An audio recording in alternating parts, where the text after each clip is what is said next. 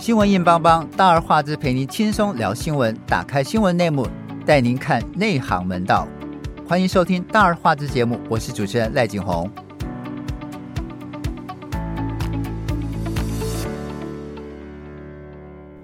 著名的网红馆长陈之汉、前立委黄国昌发起了“公平正义救台湾”活动，诉求是司法改革跟居住正义，号召民众在七月十六号上凯道。对于民进党执政八年下的司法公平和居住正义，网络上的确有许多讨论的声量。而三位有意参选二零二四大位的候选人，包括柯呃柯文哲、侯友谊跟郭台铭，纷纷表示要参加。台湾的司法不公、居住正义到底有多糟啊？馆长跟黄国昌上街会得到民众的全力支持吗？侯科郭都要去蹭热度，民生需求上升为政策指标。我们今天请资深媒体人小佩、小霞和我们聊一聊馆长国昌老师上凯道，请两位跟听众朋友们问声好。大家好，我是小霞。大家好，我是小佩。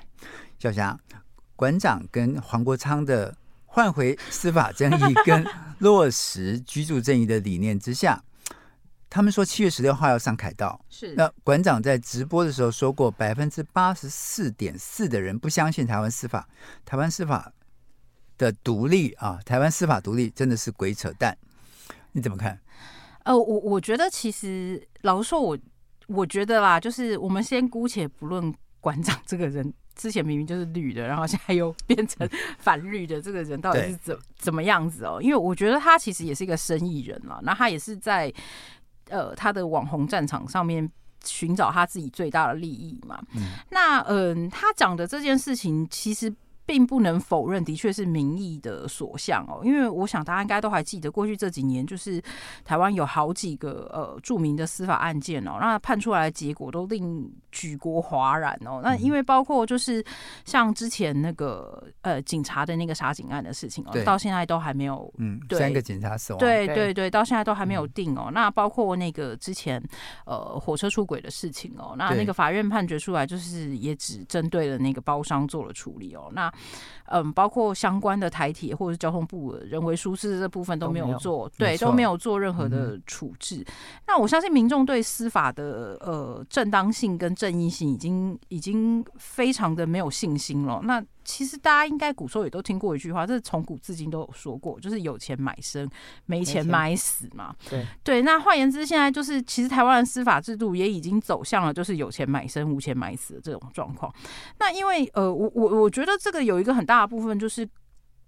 不能完全归咎于法律界或是司法界，因为它还有一个很大的部分的问题是在于修法这件事情上面是在立法委员的助攻手上最大的权利，但那些立委在修法的时候从来不会挑自己的痛脚修，所以换言之，这些事情从来都不会是他们在乎的事情。那像小艾哥刚刚讲到居住正义这件事情，也是一样的道理嘛。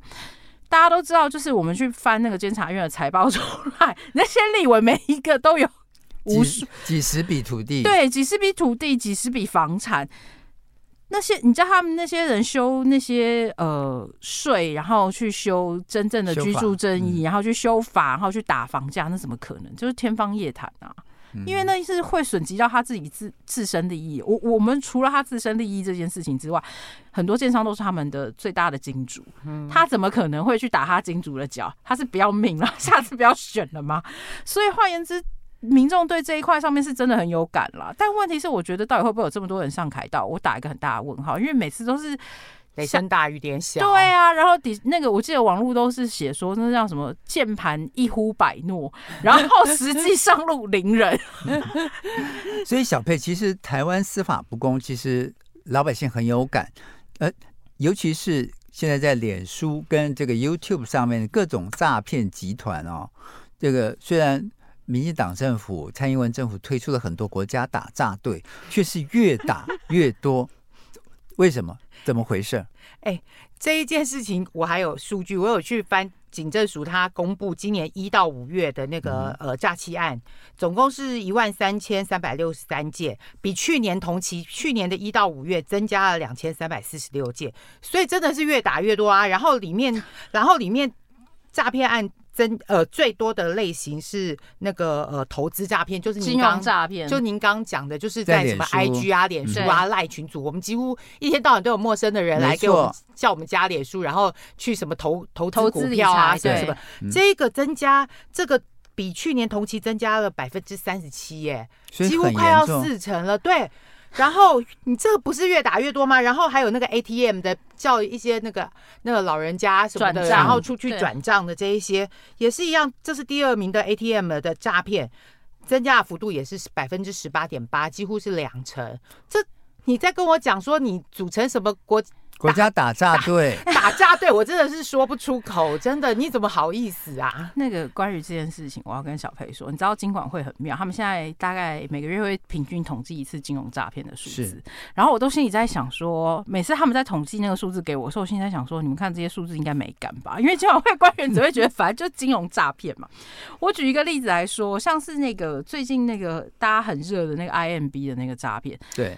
那个诈骗案到最后不是发现那个诈骗人的呃领导那个公司的董事长负责人叫曾呃曾什么的，我忘记他名字，嗯、就那个曾先生还不是跟法务部长对啊，对，跟防务部长还合拍过照啊，他怎么可能会打架？而且我觉得现在年轻人都已经觉得我干嘛这么认真工作？你没看前几天有一个。那个台中有一个车祸，台中有一个车祸，对，然后是一个二十二岁的年轻人，他开的是凯撒那个玛莎拉蒂的超跑，哎，然后大家就说他 应该是做诈骗的，要不然他怎么有办法开这种超跑？可能是家里的。没有，不是富二代，不是富二代，不是富二代。后来有民众去把他的底翻出来，然后就发现他就是诈骗集团的成员。对啊，你你不要说，你不要说投资诈骗或者 ATM 诈骗，连爱情诈骗这一种啊，也是啊。哦，对，爱情交友诈骗，交友诈骗也增加了百分之四点一三。对，这个好神奇，你不觉得？你不觉得现在台湾真的无处无无处不诈骗，没有什么事情可以不用不被诈骗拿来做诈骗的一些手段或幌子。只是最倒霉的就是第一线的警察跟那个银行的行员呐。对，这是真的。金管会每一次就是要第一线的行员，你们要怎么样？有各种各对各种各样的方式去判断他是不是他做好 KYC，对他是不是呃可能被可能是被诈骗的。对，银行的行员。多忙啊，很可怜呐。然后，即便你要去汇个款还是干嘛的，他都要问的很清楚，问的一大堆。对，然后额度又限制，对啊，对，但还是没有用。就搞了扰了真正的扰了一般没有名叫诈骗的民众，结果，呃，其实。小佩刚刚讲那，就让我想到当初那个呃，大概两千零一十几年的时候，我们的政府后来，我们后来现在应该领钱，大家应该有发现，就是譬如说你的跨行汇款上限只能是三万，没错，然后领钱最多就是一天只能十万，这个政策最高，对。这个政策是怎么来？就是当初有诈骗，然后我们的政府呢就很天才的想说，我提高你的转账金额上限，你就没有我就是我压低你的转账金额上限，你转出去的钱就会变少。哈，因为你转出去的钱变少了，所以你被骗的金额就会少。对，所以你就比较不会比较不会被骗。它的逻辑是这样，骗的比较不痛就是。对对对，但实际上还是会被骗啊，因为你会被骗的人就是去现场转账而已啊，就是去现场汇款而已。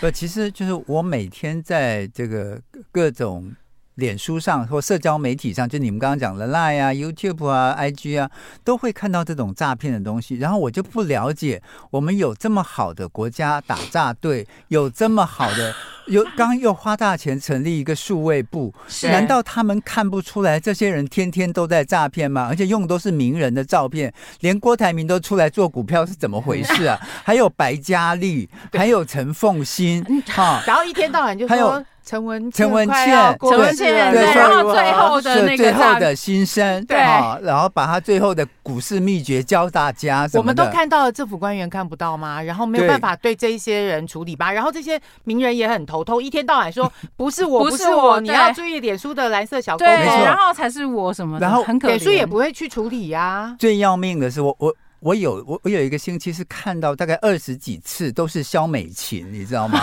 就是，然后我就觉得。你不是副总统候选人吗？你一直盛传他要出来选副总统啊，跟赖清德搭档。对，然后然后这样的人，你一直在说要怎么怎么教人家做股票，还有他各种照片。啊，小艾哥讲到这个，我要讲个笑话给你听。嗯、那天那个高佳瑜很生气，说因为。诈骗集团拿了他，拿他跟游淑慧，拿了他跟游淑慧，然后他就气不不，然后然后说他们两个撞脸，他说他一点都不像，不像对。可是换个角度来想，看这诈骗集团真的很厉害，就把他们两个图脸图修的一样。是，然后而且其实诈骗集团非常上非常跟得上时事哦，像那个时候呃上个之前那个黄仁勋 Me Too 的时候，对，还有 Me Too 的时候，还有黄仁勋来台的时候，嗯、黄仁勋才一来台湾，立刻就会出现黄仁勋就是 NVIDIA 对对对，然后我就傻眼，我想说 NVIDIA 也要做股票，对对对对对对，然后我就想说那些诈骗集团其实非常动作迅速，不知道好。小佩，嗯，那个到底我们凤姐怎么回事哈、啊？她花那么多钱成立这个数位部，她是看不见吗？哈，她不需，她她她她其实她的数位跟我们的数位的想象不一样。她从以前开始，她就是想要搞一些创新的东西，这些东西对她来讲不是她。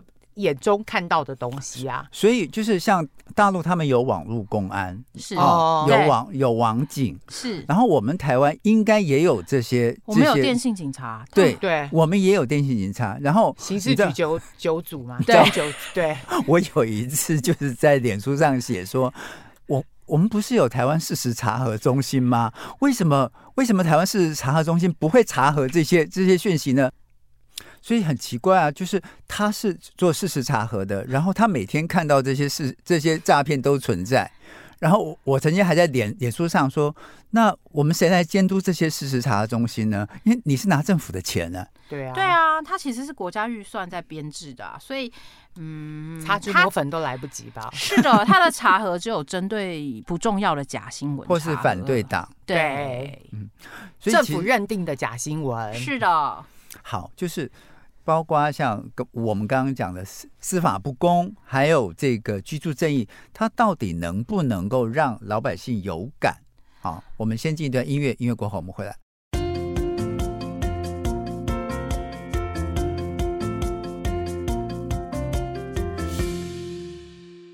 这一次黄国昌跟馆长的居住正义跟司法不公的这两件事情要上凯道，是，但是三个呃要要。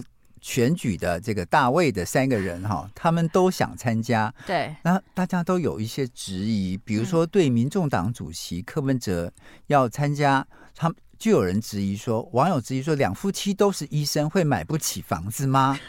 啊，然后。侯也做过警政署署长，警界的扛把子会买不起房子吗？他老婆不是还在阳明山文化大学有几十间房子出租给学生吗？是，是那郭台铭就更被质疑了，就你根本就是商业帝国的皇帝，对，你你有庞大的商业帝国的老板来参加居住正义大游行，是要表达什么呢？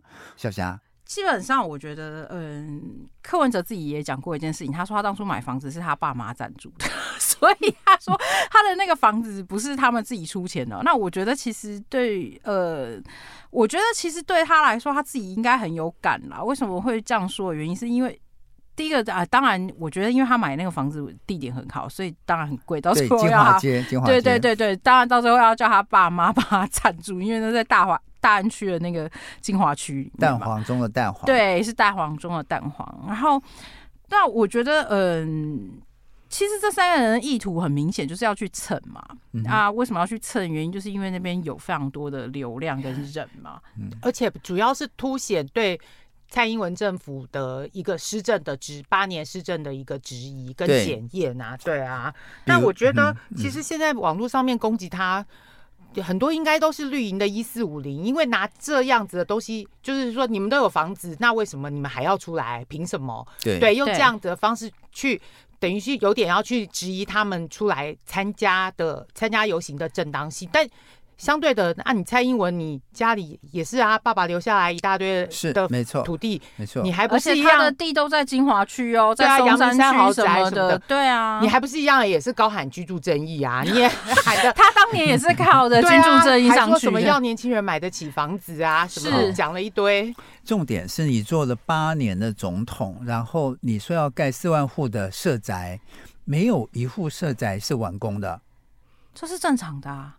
因 为我我先我先这样说，我没有要帮建商说话，可是问题是因为政府呃政府在取得土地上面是没有成本的，但问题是呢，这几年营造成本非常的可怕，这是真的。疫情三年飞涨，呃，我记得飞涨，我记得我那时候曾经跟一个建商聊过，他跟我说那个价很可怕，就是那个模板工钢筋，对钢筋，然后跟模板工的价哦，呃，刚刚那个小佩讲的是材料的部分。他说他们那个状况就是工人的状况更夸张。对，他说他们工人的状况几乎是一个礼拜一翻哦。所谓一个礼拜一翻的意思是说，可能上个礼拜那个工人来包上跟他喊的是呃五千块，下个礼拜来可能就变六千块了，再下个礼拜就变七千块了。对啊，你不要说居住正义，呃，社会住宅跳票，可是你看像他说什么要打房，结果这八年来打房也是越打越打越高啊。对啊，越打越贵。对啊，像那个呃。那个有一个住那个什么政府最近有做了一个住住宅的普查，啊，他自己也是有讲，近十年的空屋数从一百五十五万增加到一百六十六万空屋，欸，哎，对，大家有房子都巴不得赶快去去住了，结果空屋有一百六十六万悬空在那边没人住，然后还有非自有住宅的房屋从五十四点六万也增加到了快七十万，对啊，那表示那些手上有房的手上有房。的人不去住的人是对我，我举一个例子，那么多都一直增加，然后房价当然一直高啊。我举一个例子来说，其实现在买不起房的人是受薪阶级了，真正那些买得起房的人呢，都是资产阶级。那为什么会这样说？原因是我曾经有一个老板的朋友，他有一次就在跟我聊天的时候，他跟我说：“哎、欸，他最近。”之前南部很热的时候，那时候台积电还没有下去，哦但是他们那那些大老板们就已经听到一些风声，所以他们就先先下去炒台南的房子，他们就已经先下去台台呃台南要买房子，然后他就跟我说，他们那个建商是怎么找的，就是找了几个大老板，就是几个呃有资产阶级的老板，然后他们就包包团，然后大家一起下去，下去台南就去看看看那个地，然后看完以后隔天大家就就买，然后就一个人可能买个几户这样子，你想想看，那些人是一个人买个几户哎、欸。然后一般寿星阶级可能一辈子一辈子可能要背款三十年买一户，对，所以这对民众来说实在是很很有感啊！你买不起房啊，而且现在的房价所得比哦，如果要是以台北来说，已经涨到十五倍了，十五倍是非常夸张的事情。因为照那个过去经济学家他们的认定哦，所以。最好的房价所得比是落在三到八之间，可是我们现在已经是翻一倍了。对，那天我有一个呃房产的朋友就跟我说，那只代表一件事情，不是房价太贵，是我们薪资太低。那你要薪资，如果你要达到把那个十五倍的价格往下打的话，你其实就是要把我们所有人的薪水再往上翻一倍。但问题是，他现在又没有办法翻那一倍的薪水，为什么？因为现在的整个市场结构是被资产阶级垄断的。没错。那资产阶级怎么可能会去提出任何改革对他不利的事情呢？嗯，对啊。所以就是大家会觉得，你看三个三个这个想要。这个觊觎大位的人都要来参加这个司法不公跟居住正义。好，我们就讲居住正义好了。就是居住正义其实是个老议题耶，从从九十年代就是大家睡无壳瓜牛，无壳瓜牛睡忠孝东路，对，对，然后一直到现在，它一直是个话题。买不起的人还是买不起，是，而且是越来越买不起，是。尤其是现在，就是大学毕业或是差不多三十岁左右的，他们越来越觉得，你就算是父母亲给你付了头期款，你还是买不起。对啊。你会在大台北地区，甚至是很偏远的，可能嗯，现在现在他们现在都已经被洗到桃园了。没有，之前你记不记得国民党的时候，李鸿源当内政部长的时候，就在那边讲说，年轻人没关系啦，你们刚出社会，先去园区你买不起，那你就先买蛋白区。现在连蛋白的价格都都买不起了，好不好？现在蛋现在哪有什么蛋白蛋黄之分啊？全部都一样的那么高价。没错没错，连连这个新北就只要。捷运有到的地方都已经近百万了。它现在不只是啊，因为就连那个中南部的房价也飙得很夸张，像台中的房子飙到一平一百万。哦我现在说的是七期了，当然七期豪宅比较贵，但问题是七期那个地方，说实在话，一平一百万，身为台中人都有点傻眼，这辈子从来都没有想过还会到一平一百万呢。嗯，这个对啊，这个我记得。它大概九九十年代最便宜的时候还有八万一平，是台中以前很便宜的，八万，在我还小的时候，那个时候大概就是十万块一平而已。现在已经是，而且我刚刚说的是地哦，不是房子，对，是地，太可怕了。对啊，小霞，为什么只有民进党没有表态参加？是怎么看不懂民众需求吗？啊、没有，我觉得不是。他如果要是参加，就等于承认自己做得很差。就怎么能参加，八年的这个就这个房屋政策跟司法政策都都做的很差。是，其实之前有人问过赖清德说：“嗯，副总统有没有要来参加？”后来赖清德其实一开始有考虑说是不是要来参加，后来又不敢来参加了。我觉得他不敢打蔡英文的脸啦。对，他要是来，他就完蛋了。他就是在打蔡英文的脸啊！而且不要忘记，就是现在蔡英文其实算已经是在尾巴了，嗯、可是蔡英文掌握一四五零的那些能力，还是远比远比赖清德强太多了。换言之，赖清德如果要是真的来参加，他后面我看他就可能连总统的那个参选机会都没有了，所以他不可能来参加的啦。对啊，所以赖清德不来参加是。OK 的，是正确的吗？就就是民进党的支持者也不觉得这个是一个很重要的民生议题我觉得应该这样说。嗯，小哥应该还记得一件事情，在两千零四年的时候，有一句很有名的名言，叫做“巴豆幺幺，马西爱”。投阿扁，对，所以现在还是现在也是一样的道理啊。那我们观察那个民进党的基本基本盘，它就是那三成五，反正他只要顾好那三成五就可以了。对，因为我们刚刚算过了嘛，所以不管他是不是有房子，是不是买得起房，他都还还是会支持他。是那些绿营的始终支持者不会在乎你是谁，嗯、他们就是之前那时候含泪投阿扁也要投下去。嗯含泪投赖清德，他们一样也会投下去。更何况他们不用含泪投啊，因为他们觉得是蔡英文做不好，而不是赖清德做不好。对啊，而且蔡、嗯、呃赖清德现在真的就是把他的那基本盘先顾好，他只要顾好那基本盘，他就不会有任何的问题。他何必去沾染这一身腥？对，他如果出来参加的话，搞不好还引起党内呃小英小英那一派的人，小英派的人一定会跟他攻击的、反弹的话，啊、他反而。他反而捞不到好处。可是小佩，如果呃会有会思考、会思辨的一些知识分子，他会觉得你八年你的房屋政策都做不好，你现在提任何的这个房屋政策、住房政策，我怎么还会再相信你？小哥哥，现在思辨跟思考这件事情已经不存在于，已经不存在于深绿的支持者心中了。就像我们刚刚讲，他不是讲四万社宅嘛，根本就不到啊。然后那是一个宗教信仰 belief。然后没有一户盖完的，就没有竣工的，不是很奇怪吗？他可能可以跟你说，这是这八年因为疫情的关系，对，因为疫情的关系，因为现在土地成本是呃。土地成本上升这件事情啊，或是因为建筑成本上升啦、啊，所以我们就是还没盖完嘛，不然你要怎样嘛？我觉得民党的态度一直他就是就是这样啊，对啊，总是很努力。对，就是我都已经做了，不然你要怎样？他的态度一直都是这样、啊。Okay. 好，不管是司法不公或者居住正义，其实对小老百姓来讲，一般。平民老百姓讲都是非常非常重要的议题，也应该成为今年呃总统大选当中最重要的民生政策之一。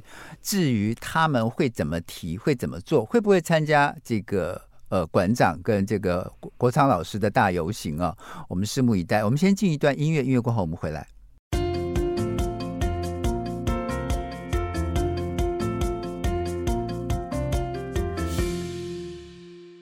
对于国昌老师跟馆长七一六要上凯道，这个联电的荣誉董事长曹兴诚就表示说，司法改革不是很笼统的口号，不要只会哗众取宠，这是不负责任的行为。他认为呢，这个司法改革几乎是毫无进度哦，在民进党执政之下，也是人民的沉痛跟无奈。他更形容台湾的司法像血管堵塞，几乎是瘫痪的情况哦。但是针对七六大游行，他认为司法改改革不应该只有口号，要提出解决的办法啊。小佩，你怎么看？司法改革在民进党执政八年之后，让老台湾老百姓更有感，是因为什么？哎，想一想看，蔡英文刚上来的时候，不是开了什么司法改革委员会、司法改革国事会议？没错，开了一堆，然后呢，结果还是这样啊，根本就没有，而且最。那那个时候好像就就是唯一动作就是解散特侦组，对 对。然后他还有做一个事情啦，他还有做那个那个什么正义的转型正义委员会，转型正义委员会啊，就是那个谁啊，他的顾大雄是他的那个啊，对啊，促进转型正义委员会，对，促转会，所以其实根本就是一些政治上面的动作，对，然后他其实根本也没有改了什么。你说民众最质疑的检察官跟法官的公正性啊、信任度这些也没有啊，不然你怎么可能？台湾号称是民主法治的社会，民主法治的国家，结果，哎，有有。六成多的人对这个体系是完全不信任，完全不信任的。没错，没错，这个你怎么好意思说自己是民主法治的社会？而且最近那个最近最让人生气的案子，就是陈水扁的女婿啊，那个赵建明啊，哎，他那个台开案，他是二零，他是二零零。二零零六年的案子判下来的，二零零六年的案子，现在二零二三年了。对，他被他二零零六年的案子，然后到二二零二一年前年的时候，他才被定谳呢。对，中间拖了十五年，他们家小安安都已经从小学长到大学了，他的案子才定谳，被判了从最最多的七年，然后就来回更审、更审、更审，然后就越减越少。对，最后只减到三年十个月。对，好，他二零二一年的十月，他。进监狱了，对，他进台中监狱去服刑了，以后服了还不到半年，以后就把他转到台南的那个明德外役监，就是还可以，对，外役监就是比较凉的嘛，甚至连那种监狱的那个高墙都没有。人家在监里监牢里面说不定表现良好，可以。你怎么知道？结果他现在已经假释出狱了。是啊，总共只服了一年六个月的徒刑，真的是很神奇。然后另外不是阿扁的儿子的儿子的官司吗？对，可是阿扁还是很生气。说他居然把他儿子关进去啊，可是他儿子明明就有犯罪啊！对啊，所以呀、啊，这些事情在他们在他们在他们这个家族里面，就是可以这样子啊，随便随便一下子表现良好，一下呃三年十个月你不。关了还不关了一年半，你就可以出来了。你不要这样子，陈水扁到现在都还在保外就医的状态，啊，还可以到处爬爬照啊。对，啊、然后还还要去凯道上课，然后现在也不会漏尿，也不会抖手了。所以你说法务部，然后检察官这个体系，到底谁能够相信？所以你知道，就是嗯，我跟这边跟大家报告一个，我们这边有一个呃，台湾公民人权联盟筹备处哈，他委托山水民调做一个司法。相信心的年度民意调查结果，民众对于台湾司法的公正性跟司法改革均不及格，哈，满意度都不到四成，而且多数的民众认为检察官办案会有不良的行为，高达八成五，就总共百分之八十四点七，认为检察官办案会受到政治影响。是百分之六十点八啊，换句话讲，六成八都认为检察官办案会受到政治影响，认为检察官在办案过程当中会收贿赂。哈，另外六成七的民众认为检察官办案过程会滥用权力，这也是国内首次调查民众对检察官角色的认知。另外，针对法官、检察官、警察，然后有百分之三十二点七的民众满意，五十二点二。不满意法官表现，百分之四十九点八认为这个呃满意检察官的表现，百分之三十四点三不满意，另外还有百分之七十点八是呃满意，百分之二十二点七不满意现在警察的表现。呃，换句话讲，其实对司法体系老百姓是没有信心的，就是完全已经崩盘了。好，我我要问一下小佩。为什么以前我们常常听到有司改会这个事情？哈，当小英总统二零一六年执政之后，我们就听不到司改会任何声音了。怎么回事？这个这个就地解散了吗？因为那些呃司改会还在啊，只是以前那一。以前的那些司改会里面，那个挺英的、挺挺民进党、挺绿营的那一些人，现在都已经升官啦，所以都已经进入这个呃公职系统里头了。所以，所以他们是属于系统内的人员，就不再发生了。哎，其实你不要说是。司司司司法这一块，妇女团体也是一样啊，啊很多或者环保团体，环保团体后来比较有一点自省，还好。妇女团体几乎整个就是全部全部都是在帮，几乎常常都是变他们的类似外围组织啊。嗯、那你说像之前那个司改会的那个呃秘书长高永成啊，对，对啊，他现在就是监委啊，是啊，然后每一次办的案子都是。律师、法律人，然后办的案子就是就是那种让人家觉得，哎，这个是你在干什么？对，你这是符合法律专业的案子吗？对，所以，所以，呃，司改会还存还存在，但是司改会那些曾经的主要大将都已经进入到体制内。不要讲什么像那个促转会，我们刚刚在讲那个促转会的顾立雄，他那个时候可厉害了嘞。从促转会离开之后，但我我想大家对他的印象可能只有包括就是那个呃救国团。然后还有国民党的一些党部的清算嘛，包括妇联会也是啊，对，还有妇联会这些的清算嘛。他清算完以后，就立刻高升到经管会当主委。是，经管会主委当完以后，他就去国安当会，现在是国安会的秘书长。对，所以已经高升啦。所以换言之，对他们来说，他们已经完成他们的司法正义，就是符合他的正义了。对啊，你不要说是呃是民那个司呃民间司改会，当初总统府的那个司改会的的那个。律师罗秉成当初也是里面的成员，没错。现在他已经后来是行政院发言人，现在是政务，现在是政务委员。然后还有升的好快，真的直升机。然后张菊芳也是律师啊，然后现在也是监察委员啊。你看看监察委员的名单，那个法律系统的，对啊，很多就是总统府司呃总统府的司司改会或者是民间司改会里面出来的，是像那个，所以基本上都是绿油油挤一堆这样子。对啊。是不是当初如果你念法律的话，只要你往你走对路的话，就会有帮助。对 对，在我们传统里面哈，就是传统的知识分子都会认为说，你大学毕业，尤其是法律系毕业，你要去考很难考的法官，是要考很难考的律师，是。检察官，然后你要为老百姓这个发声谋福利，然后挺呃，就是坚持正义的办案的原则，公平、公正、公开。但是看起来好像不是吧？现在当然不是啊，因为现在大家都是为了追求升官。我举一个例子来说，以前曾经有调查局的人来找我聊天，就是希望我们有一些案子，如果要是有一些什么重大案子，可以跟他们合作，就是。嗯，交换一些意见。那他们调查局现在调查案子也很简单嘛，因为减掉那个办一些案子，像我们刚刚前面讲到诈骗这种事情，绝对不会是他们积极办的，因为这些事情对他们来说升不了官，讨不了好。但什么样的案子他们就会愿意做呢？譬如说打击政要啦，然后打击政敌啦，嗯、然后再譬如说，嗯、呃，就是在呃。民间的地方派系有一些呃不法的行为啦，这种他们都会很乐意积极继续承办哦。我举一个案例来说，像我之前曾经呃接触过的一个诈骗案哦，他那个时候那个案子其实很早以前，二零零八年的时候，政府就已经呃就是有民众已经去跟金管会举报了，然后金管会也把这个案子送到调查局哦，然后送到检调去。结果最妙的事情是，二零零八年举报的哦，到了。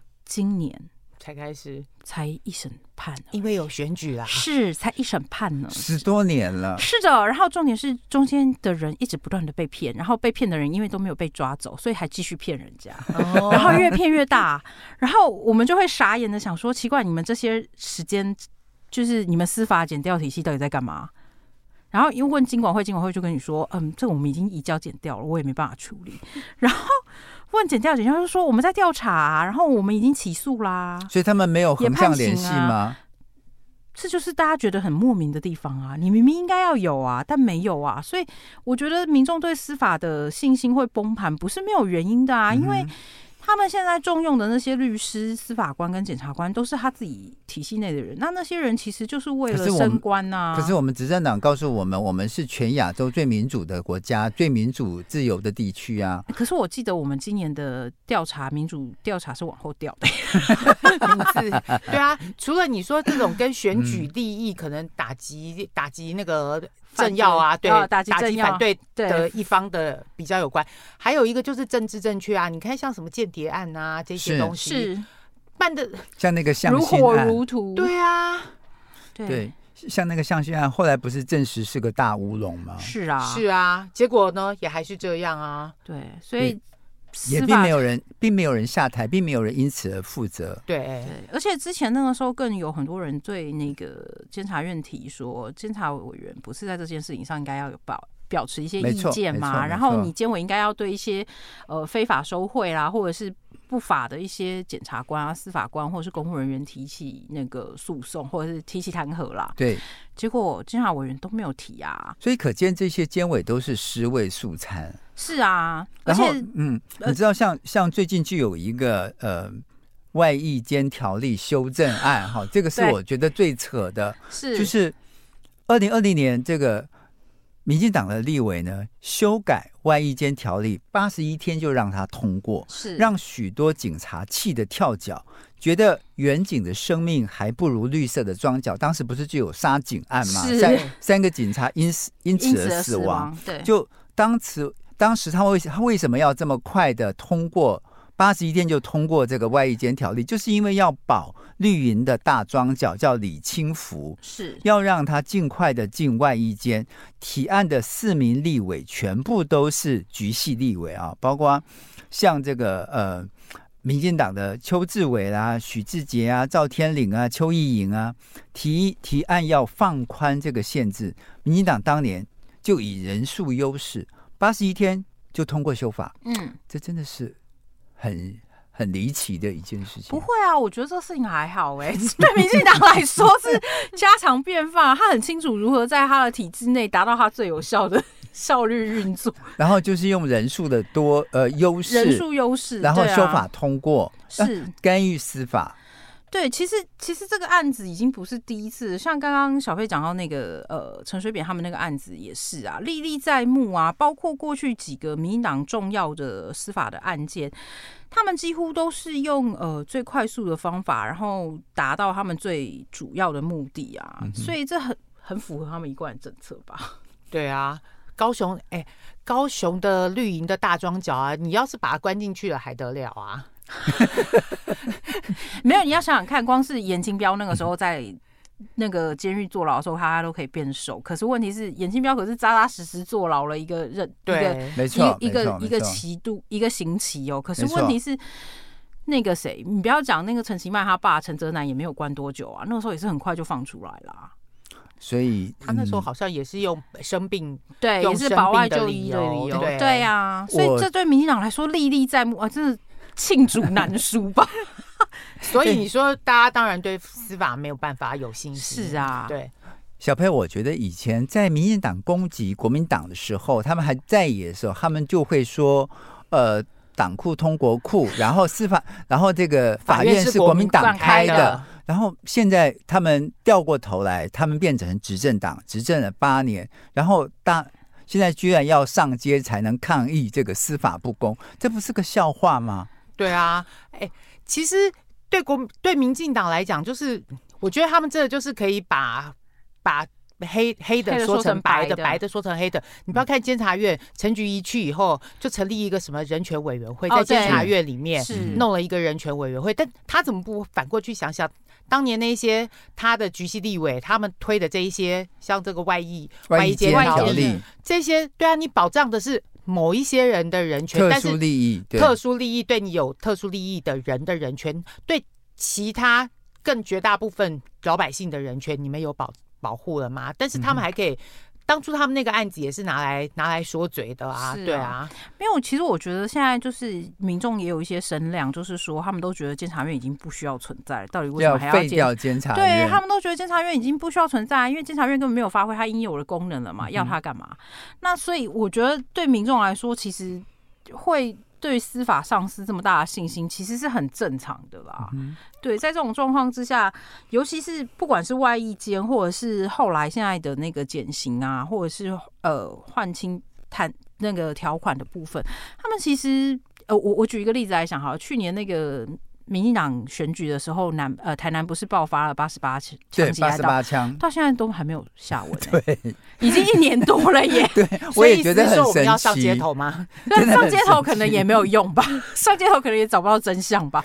所以其实司法改革进度缓慢，然后呼吁要关注。立法院司法及法制委员会，不管是外役间条例、不当关说罪等等，其实这几年在司法及法制委员会几乎没有任何进展哦。人民当然会对司法改革进度缓慢不满哦。那嗯，其实我觉得我我还是挺佩服国昌老师跟这个跟这个馆长啊，嗯、呃。不管是有没有自己的商业利益的哈，呃，但是他们愿意站出来让老百姓发声，让更多人去参与，关注到这两件事情的不公平，跟这两件事情的政府的怠惰，我觉得这是已经是表达出民众的心声了。我们今天非常谢谢两位到节目当中来，谢谢您的收听，我们下次同一时间再会，拜拜，拜拜。